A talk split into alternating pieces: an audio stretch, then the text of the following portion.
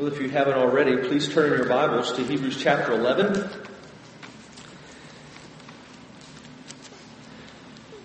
So, over the last few weeks, we've learned that faith is the assurance of things hoped for and the conviction of things not seen.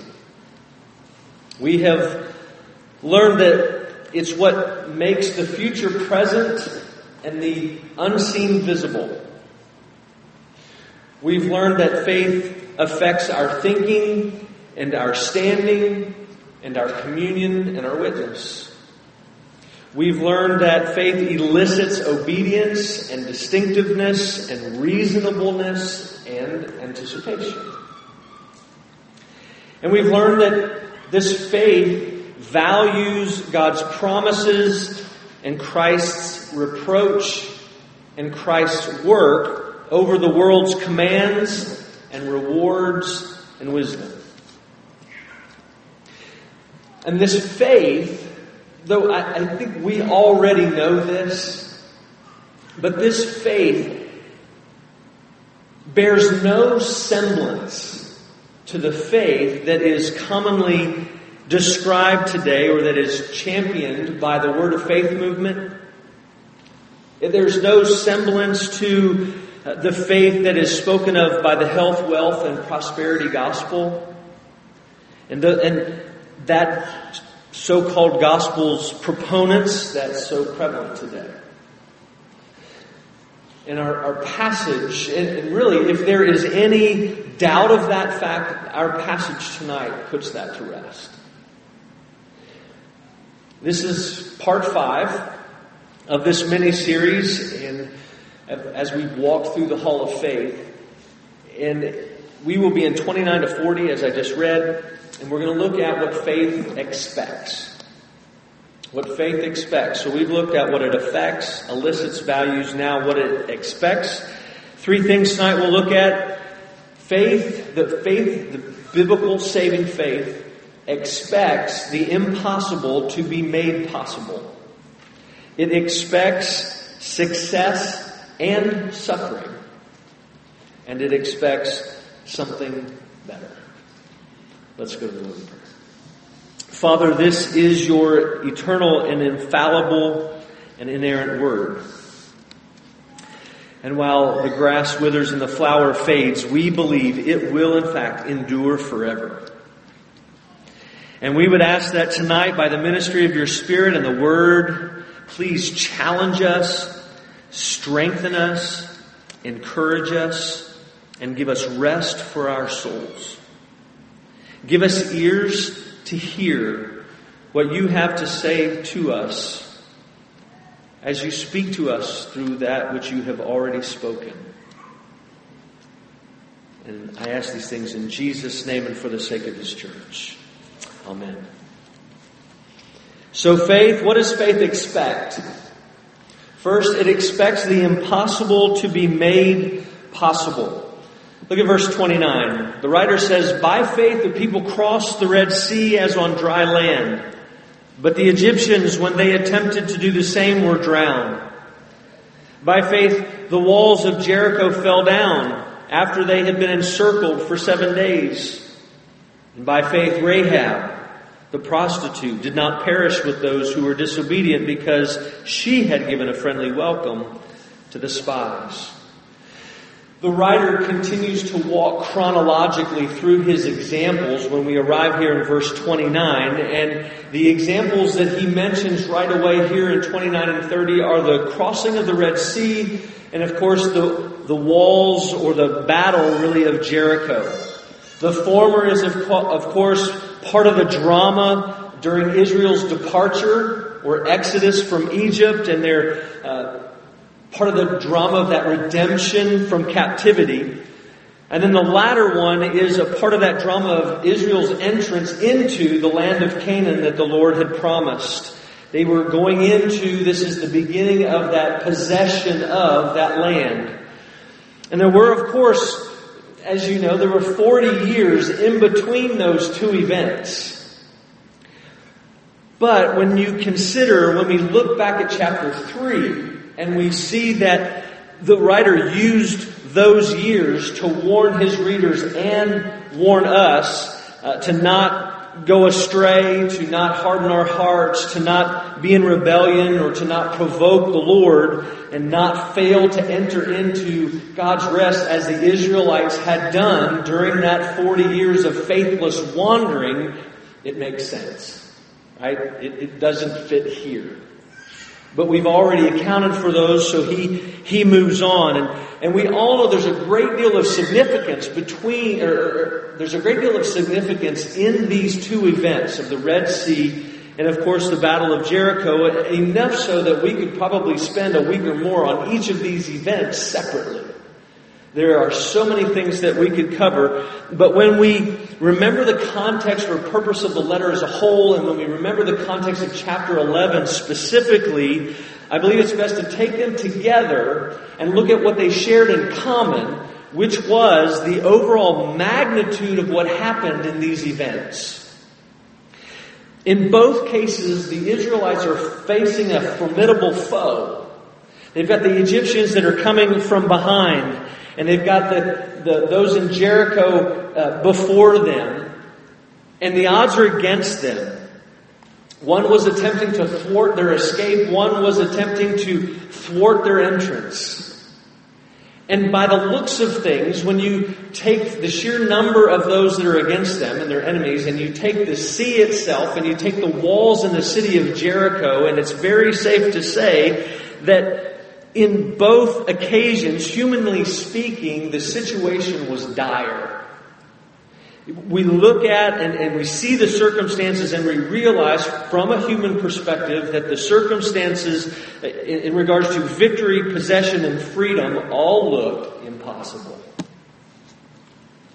You'd be hard pressed to find anyone that was looking at those things from our earthly perspective and saying, yeah, this is a piece of cake. But we know the stories, right?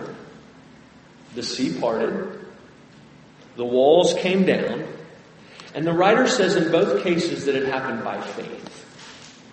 It happened by faith. And we need to flesh this out a little bit and because there are a few details that I think are worth noting in these experiences. First, you'll notice the writer doesn't mention uh, Moses in Hebrews, uh, Hebrews 20, uh, 11, verse 29. Moses is not mentioned. Um, now, when we read back in Exodus 14 and we go back to verses 10 to 12, prior to the passage that I read, we realize it was actually his faith that was instrumental in leading the Israelites uh, out of Egypt and, and, through the Red Sea. Listen, uh, listen to verses 10 to 12. When Pharaoh drew near, the people of Israel lifted up their eyes and behold, the Egyptians were marching after them and they feared greatly. And the people of Israel cried out to the Lord. They said to Moses, is it because there are no graves in Egypt that you have taken us away to die in the wilderness? What have you done to us in bringing us out of Egypt? Is not this what we said to you in Egypt? Leave us alone that we may serve the Egyptians, for it would have been better for us to serve the Egyptians than to die in the wilderness. Nobody's buying that they're getting out of this. Moses says, Fear not.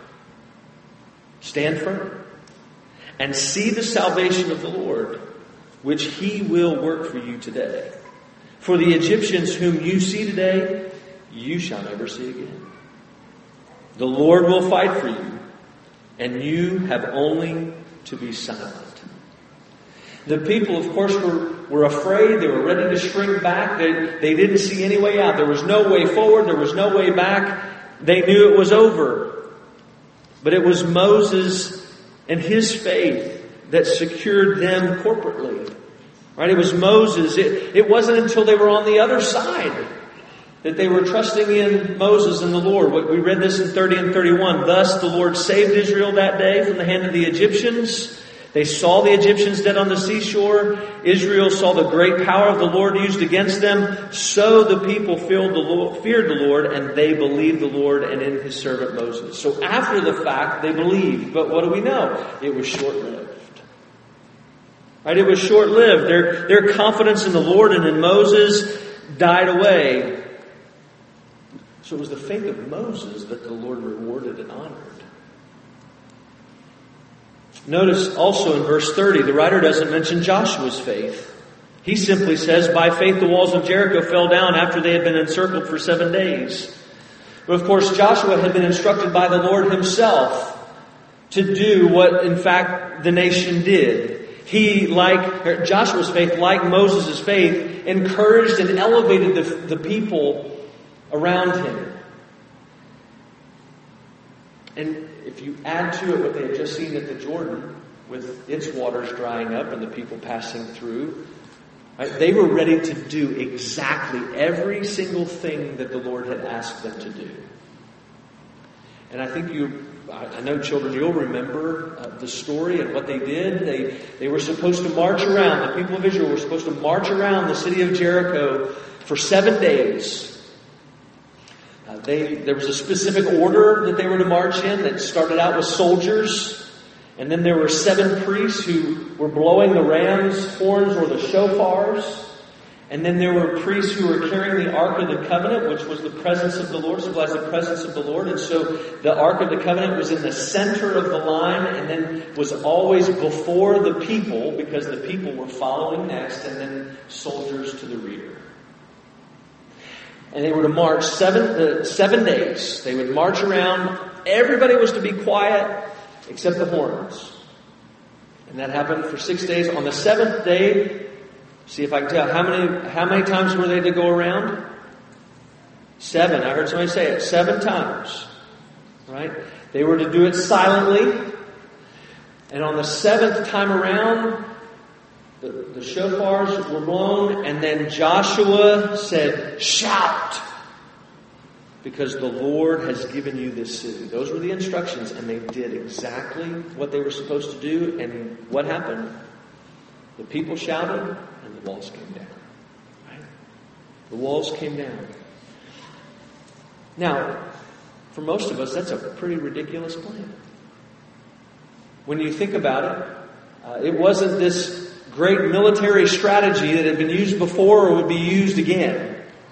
But the people of the Lord did exactly what they were supposed to do. The people, the people of Jericho probably let them know how ridiculous it all was as they were marching but they continued anyway. And the Lord honored and rewarded their faith. It was made evident by their obedience, and He gave them the city just as He had promised to give them. Very important.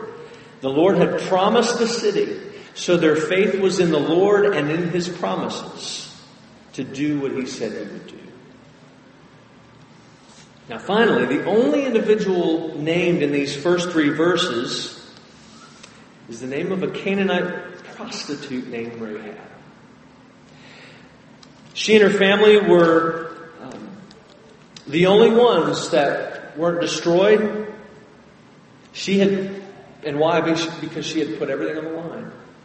She put everything on the line, including her life and the life of her family, in order to protect the Israelite spies as well as, well, to protect the spies. And really what she's doing is handing over her own city to be destroyed.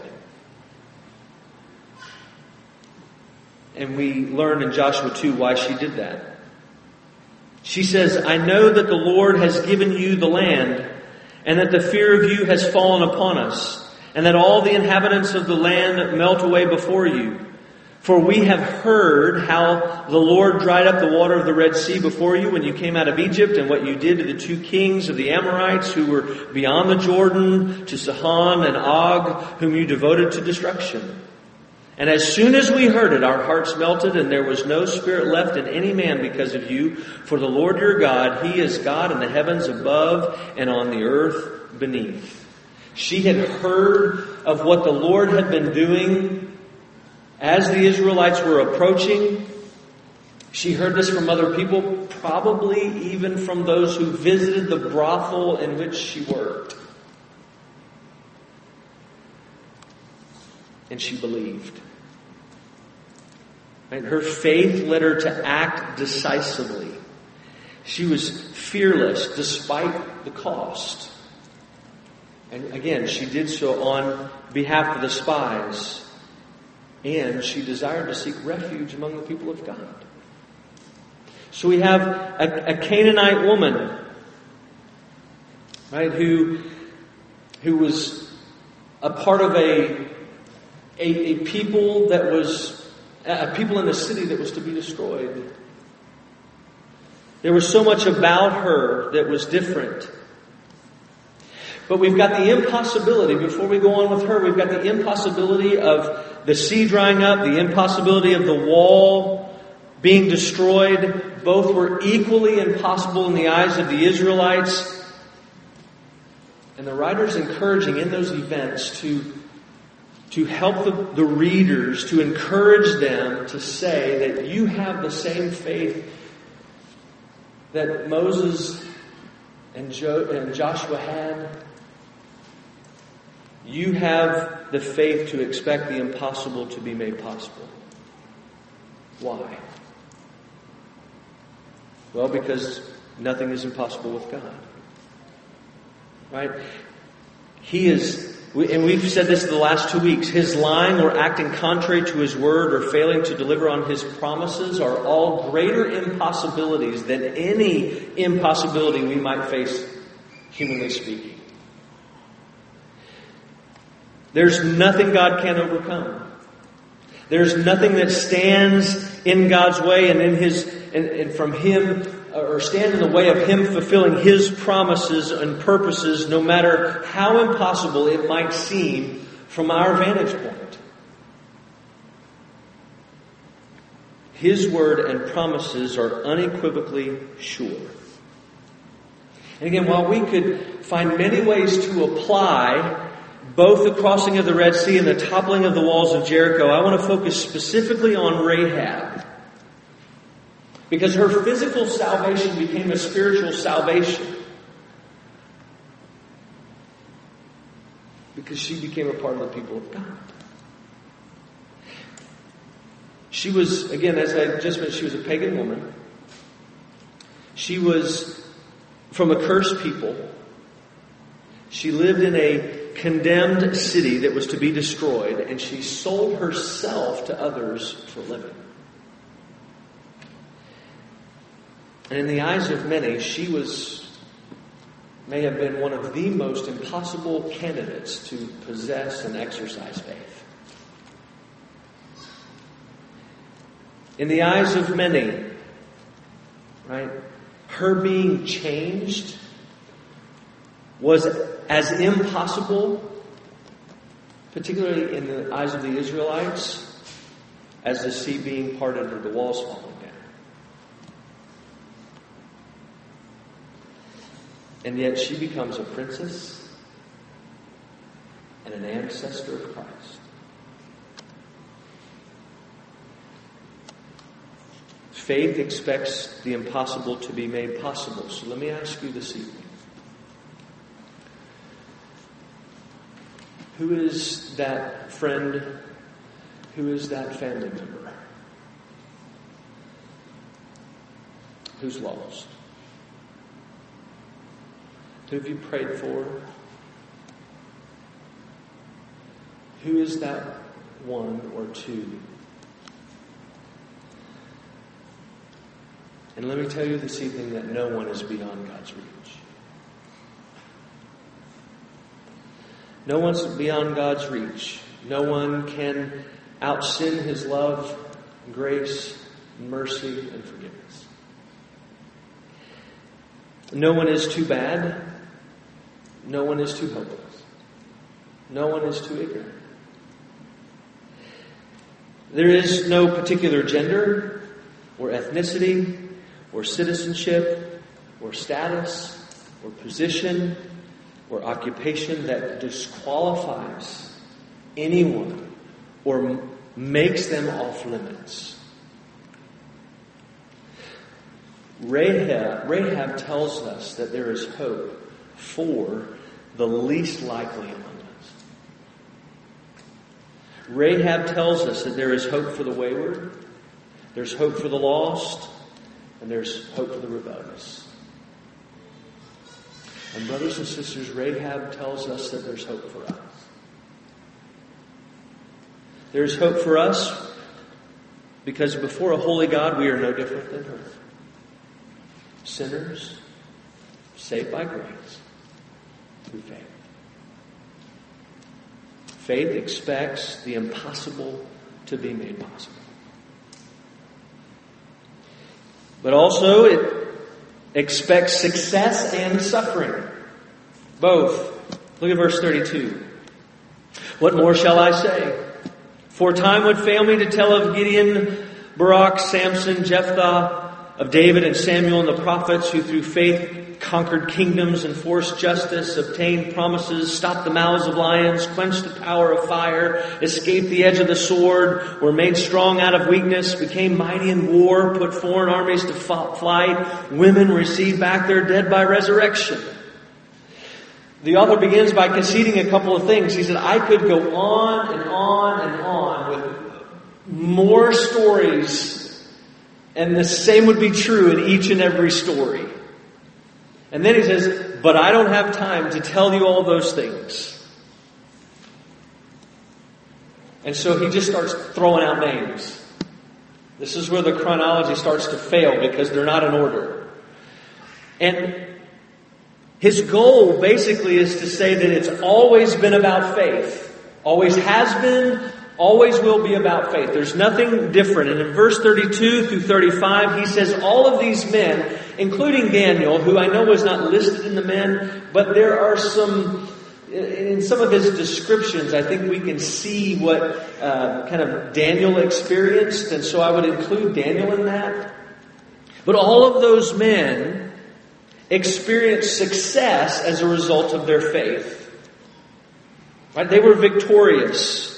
They won battles. They conquered kingdoms. They earned reputations for their conquests. We read that they enforced justice on behalf of the Lord. Uh, they were recipients of God's promises. They were delivered from very precarious situations. They survived attacks and threats.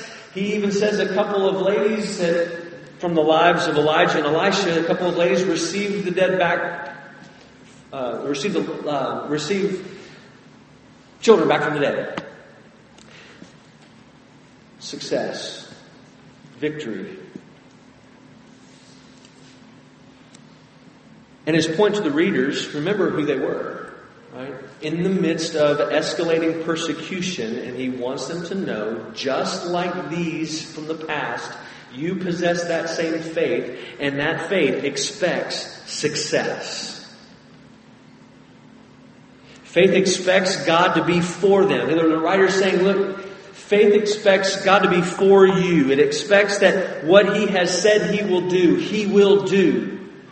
It says and expects that if, you know, that God can, if He so pleases, to deliver success and justice and victory and triumph for anyone He wants, in any way He wants, anywhere He wants, anytime He wants.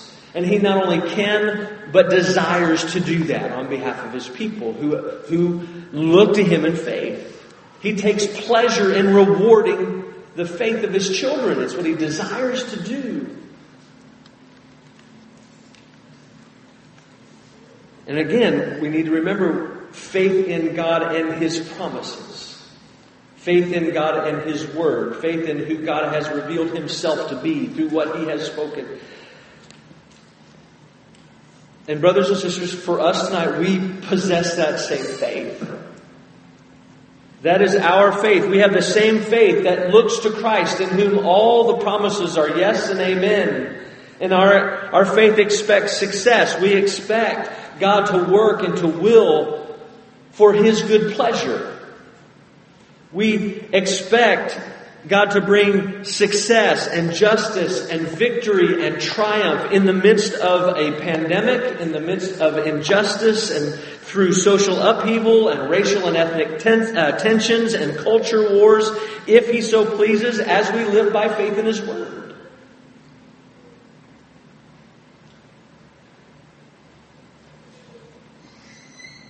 We believe as dire as some things might seem, we, we know that there's nothing that God cannot do for those Well, there's nothing he cannot do in and through the Lord Jesus Christ by the Spirit in the lives of people who look to him in faith.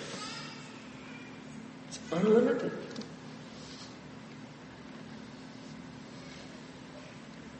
And our hope is in him, and if our hope is in him, we can expect success.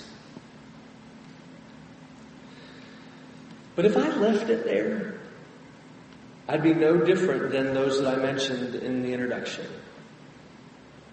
If I left it there, I would be no different than the health and wealth and prosperity gospel preachers. Because if I left it there, I would give a false impression that faith ensures the absence of suffering. And it doesn't. If we stop there, we would sound like if it's, you know, if you have faith or if you have enough faith then you'll never be sick. Or if you're sick, you'll be healed. Or you'll be rich. Or you'll have all, well, basically, you will live your best life now.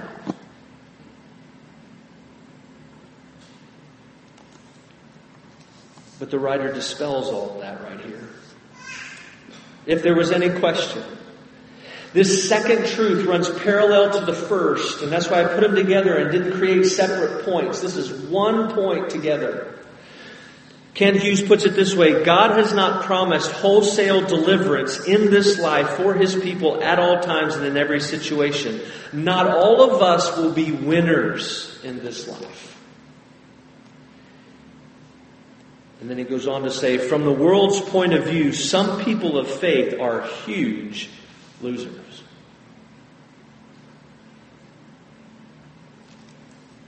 Look at verse 35. Some were tortured refusing to accept release, so that they might rise again to a better life.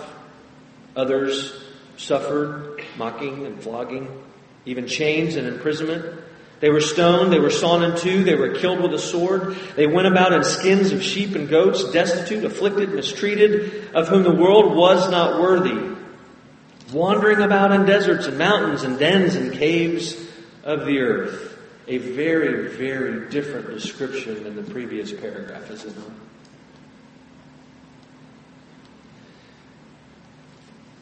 Richard Phillips wrote, There's theirs, the second group.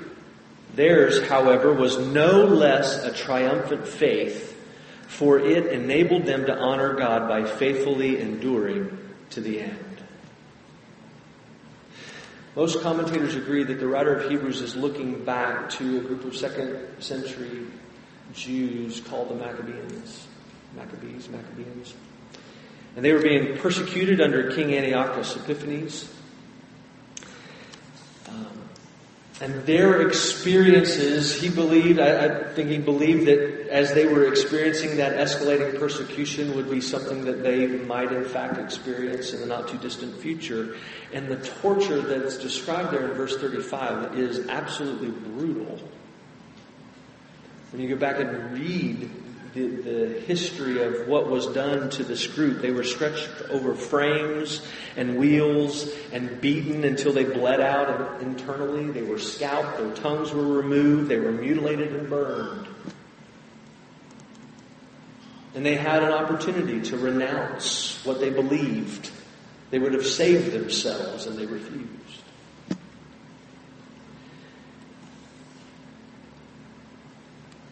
He also speaks of others.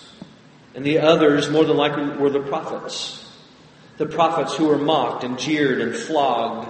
Tradition says that Isaiah was, in fact, sawn in two. And the writer's point is that you know, these, these prophets were persecuted, mistreated, beaten, poor, destitute, had only the clothes on their backs, and had nowhere to lay their head that didn't include a rock. And the people in, whom they spoke and in those that, that they lived around, they just looked at them, you're not worthy of us. They were looked down upon, and, but the writer says it wasn't they who were unworthy, it was the people themselves in whom, or to whom the prophets were speaking that were unworthy. These prophets, these in this second paragraph, were stalwarts of faith.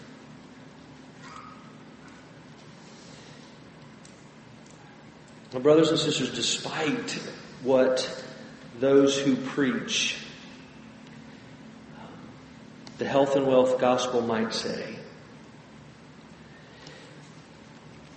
biblical saving faith expects suffering.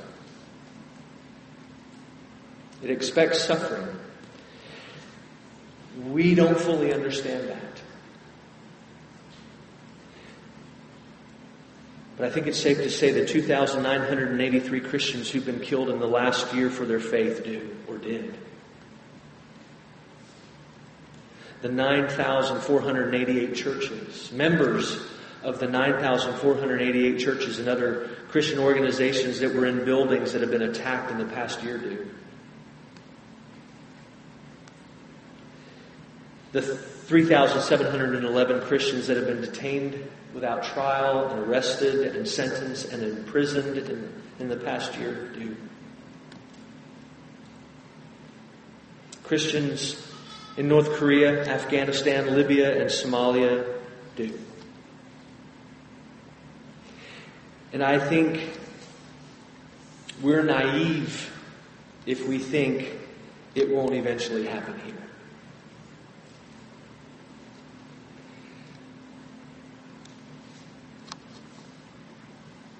One commentator puts it this way Christian faith does not guarantee us comfort in this world.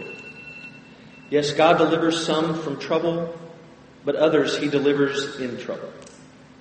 God may place us on either of the two sides of this record, on the side of those who conquer in success or of those who are conquered in defeat. What matters is not the circumstances, neither blessing in this life nor the trials. What matters is the faith by which we may conquer in all circumstances through the blood of Jesus Christ. Let's be honest, most of us in this room have to this point all been placed on the side of, of those who have conquered in success. Not saying we haven't had difficulties, not saying we haven't had trials, not saying we haven't dealt with illnesses, but true that persecution in that paragraph that we just read, we've been on this side of conquered and success. And we need to ask ourselves if we're ready to switch sides.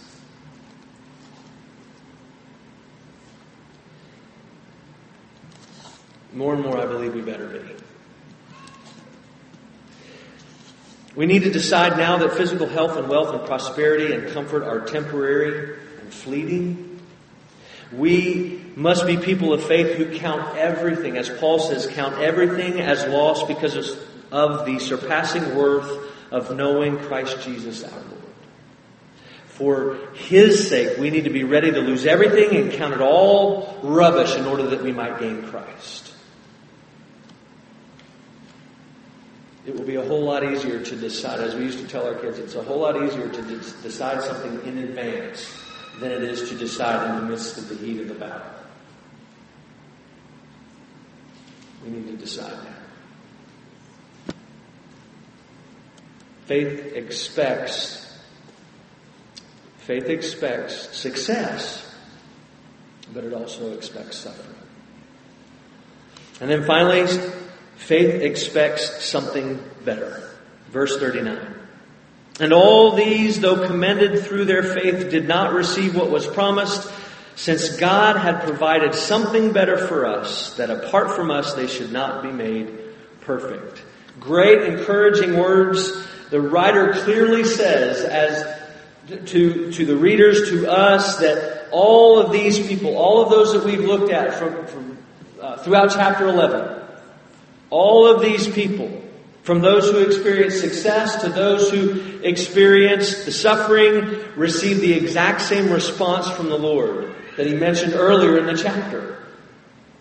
It was all the same. So those who were saved from the sword and those who died by the sword, or those who um, carried out justice and those who suffered injustice, experienced the same thing. All of them, like Abel and Enoch and Noah, were all commended for and through their faith.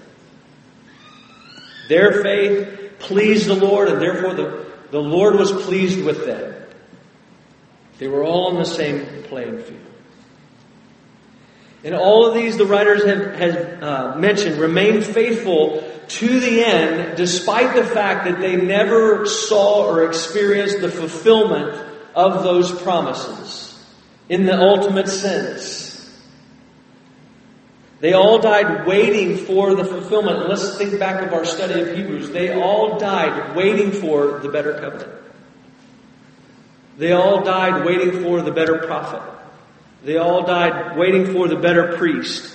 They all died waiting for the better blood and the better sacrifice.